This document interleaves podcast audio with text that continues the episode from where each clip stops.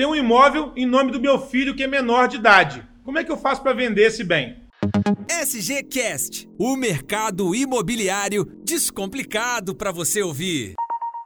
Vitor, quando meu filho nasceu, eu comprei um imóvel, aquela coisa de pai tem que dar um imóvel para cada filho. Comprei um imóvel e deixei em nome do meu filho. Mas por alguma coisa do destino, quando ele tinha 12 anos de idade, eu preciso agora vender esse imóvel e ele ainda é menor. Como é que faz essa venda? Tem jeito? Porque ele não pode assinar, pode? Tem, Diogo, tem jeito de vender. E não, ele não pode assinar. Essa venda depende de autorização judicial.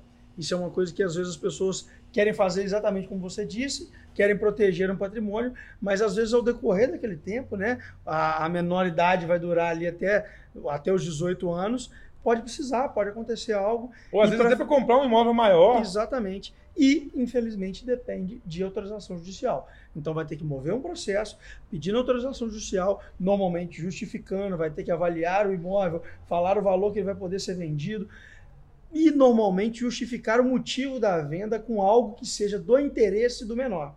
Caso contrário, essa autorização provavelmente não vai vir. Mas jeito tem. Bom, vender um imóvel em nome de um menor de idade é possível, mas não é tão simples assim. Vai precisar de um advogado, de justiça e de tempo. Tempo. Aliás, já tivemos um caso aqui que quando a, o contrato foi assinado, o filho era menor. Quando a gente conseguiu resolver o problema, o filho já era maior, não precisou da autorização. Pois é, são coisas do mercado imobiliário que a gente tenta esclarecer aqui para você. Você ouviu SGCast. Acompanhe a Souza Gomes no Facebook e Instagram. Arroba Souza Gomes Imóveis.